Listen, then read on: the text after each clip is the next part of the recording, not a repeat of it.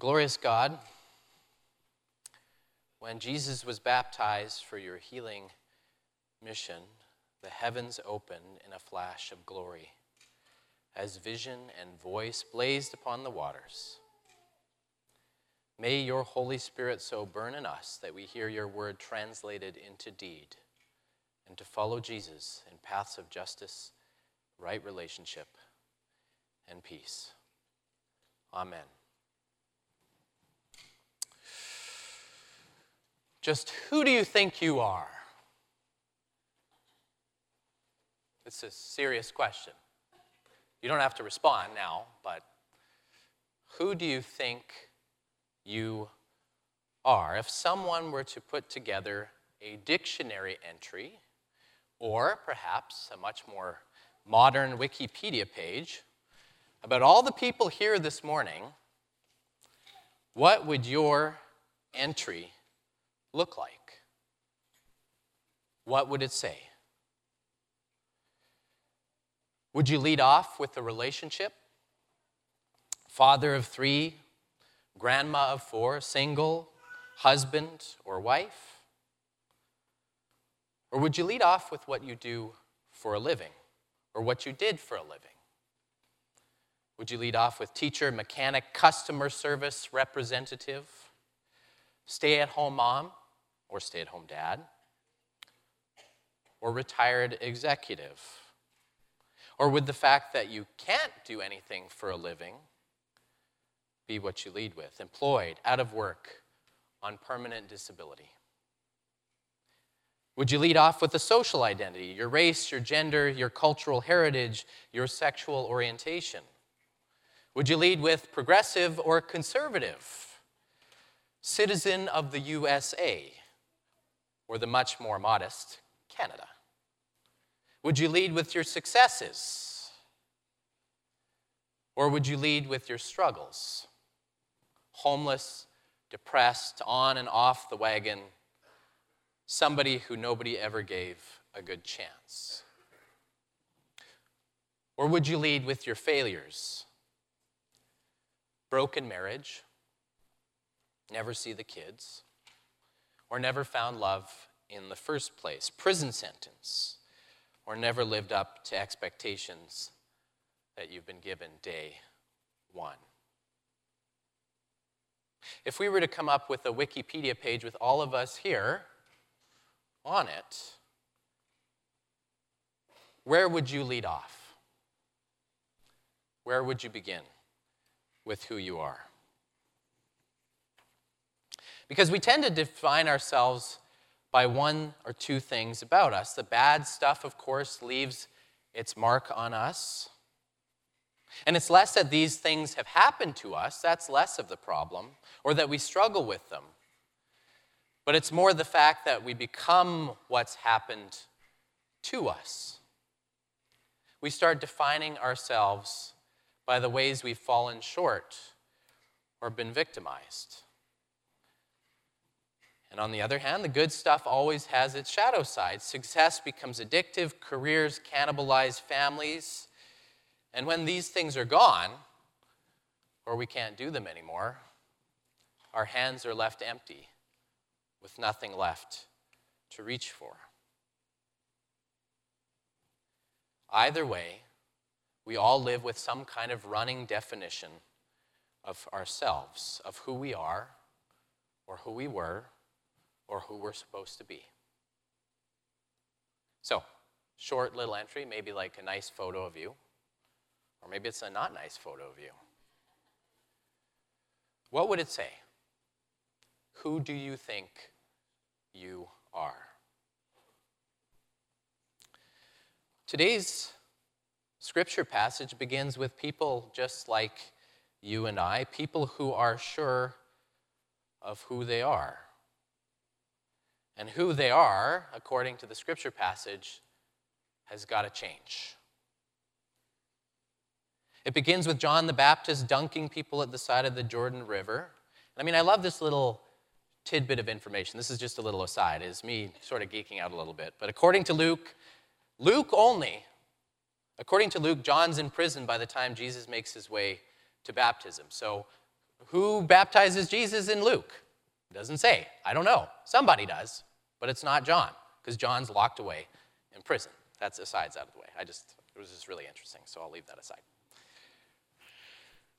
But earlier in the chapter, Luke tells us that, bapt- that the baptism of John performed was for, he says, repentance and the forgiveness of sins.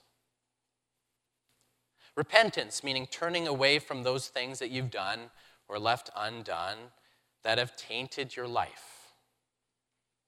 And in committing yourself and undergoing this act, according to Scripture, you were to be washed. You were to be made clean, made new. These are people living with all sorts of crushing definitions as to who they are, whether internal, guilt and failure, or external, shame, disgrace, or humiliation.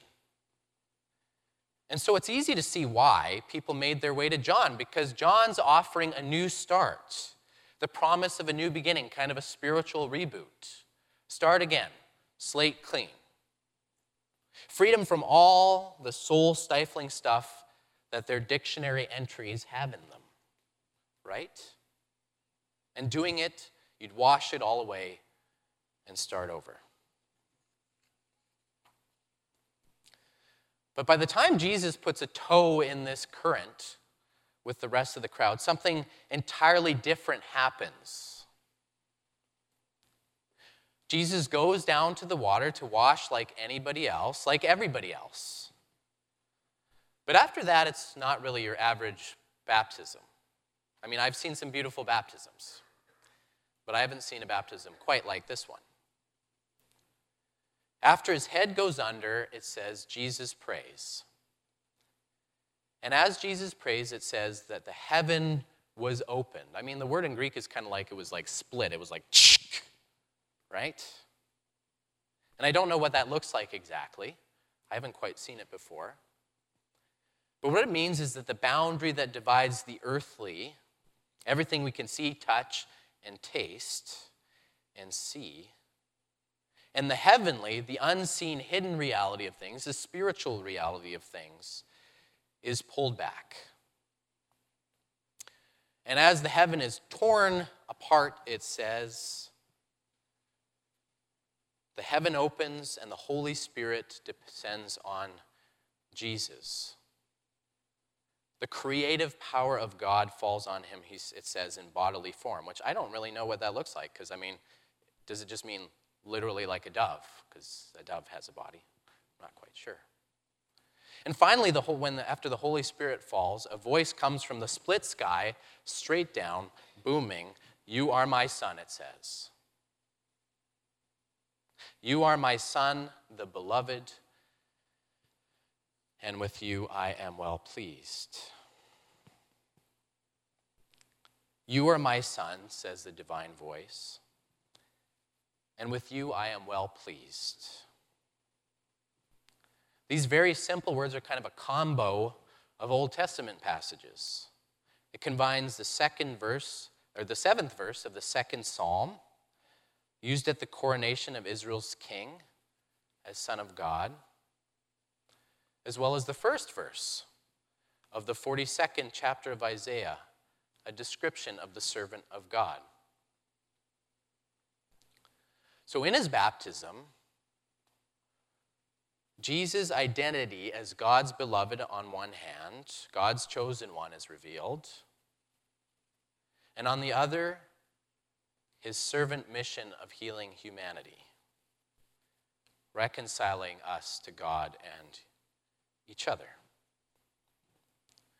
So it actually kind of changes the meaning of baptism altogether.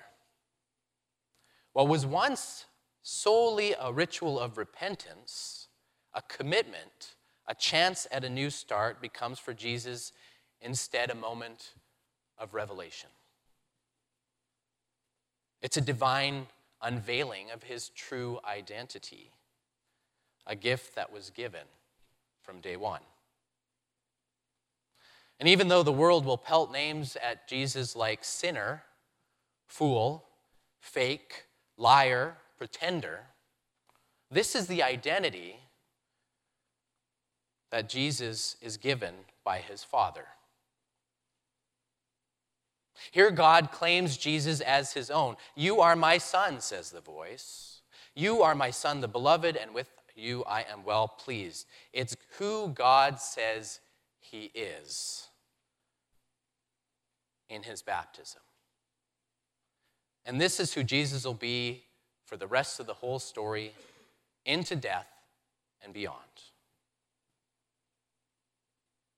If we were to ask Jesus who he was, I mean, Christ is obviously present to us, but if we were to ask him, if we were to include him in our little dictionary of those gathered here today, or our Wikipedia page, that's what it would say. This is my son, with him I am well pleased. The difference, of course, is that God's the author in this entry. It leads with who God says he is, not what Jesus, who Jesus says he is. At least not yet. And that no one, not even hatred, shame, sin, or death, can ever take that away from him. That's who Jesus is from beginning to end, to hell and back. That's what Jesus' baptism means. And that's what our baptism means too, through him. Baptism for us isn't like John's baptism. It's not a baptism that begins with our repentance, about our getting right with God so we can be forgiven and made new, or even becoming part of an organization. You know, I mean, that really excites people when you're like, hey, become part of a nonprofit organization. How spiritual, yes. Our baptism is Jesus' baptism, which is first and foremost about the identity given to us by our Creator. It's first and foremost about who God sees us as, who we are according to God.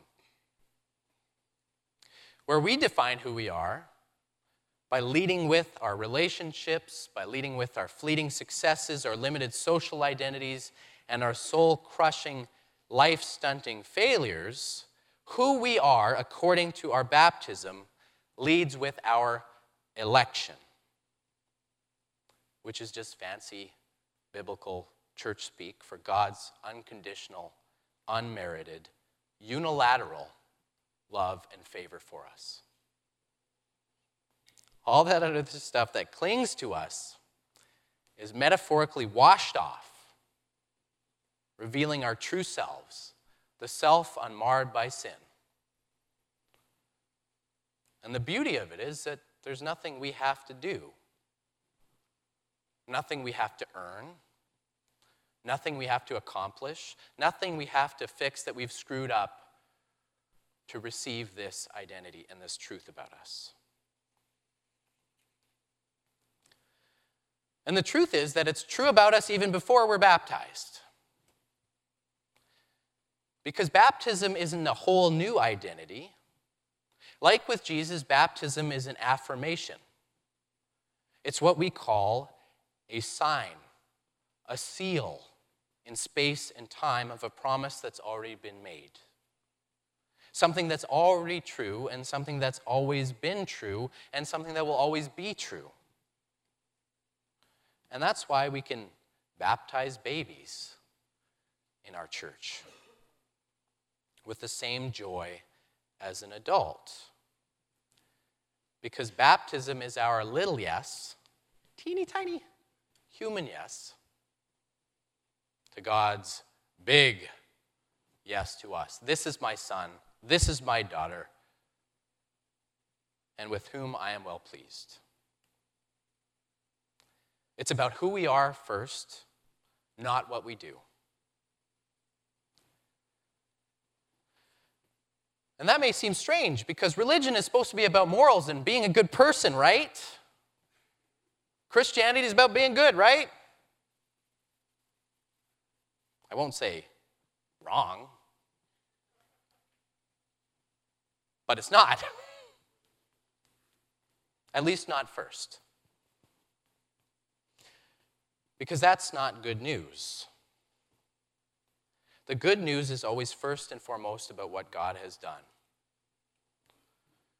What we do is always the life lived in response to God. In baptism, we're claimed as Christ's forever. And that's the good news that we live out of. It's the deep well that we return to again and again and again to drink deep and to be nourished. It's the touchstone we refer to again and again and again, not the other way around.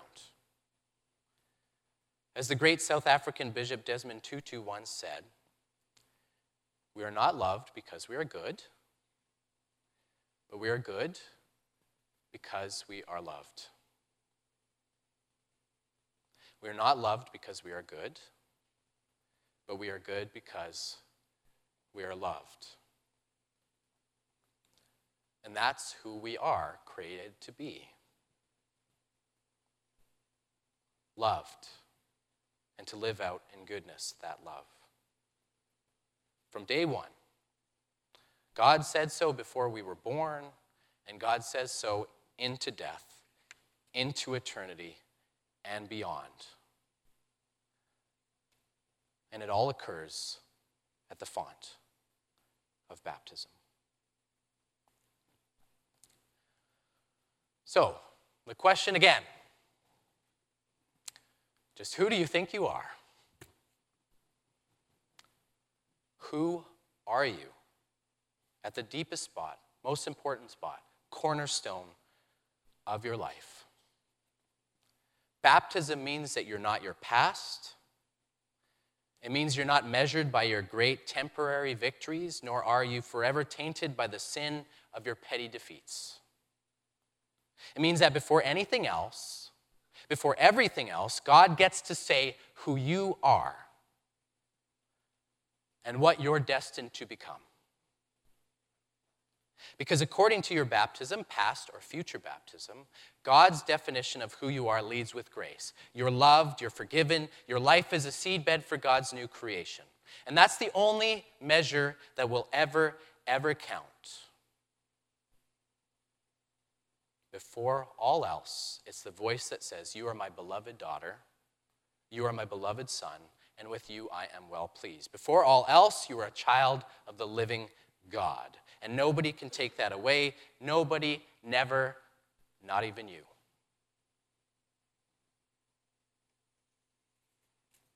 So, if you've been baptized, whether as a squirming clueless child or as a full grown, squirming, clueless adult. Today, remember who you are. You'll have a chance later in the service to enact that. But remember your baptism and live today in the knowledge of and gratitude for the gift of your life and the amazing grace of God that brought you here. And if you have yet to be baptized, we love that you're here. Maybe it's time to start thinking about it, though.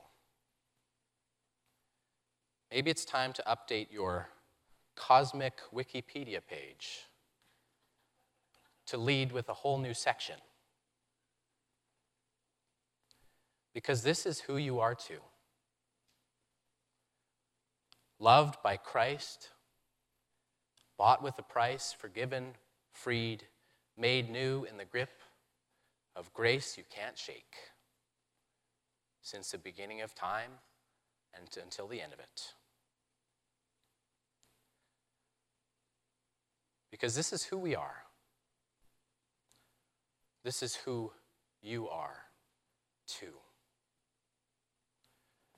So come on in. The water is fine.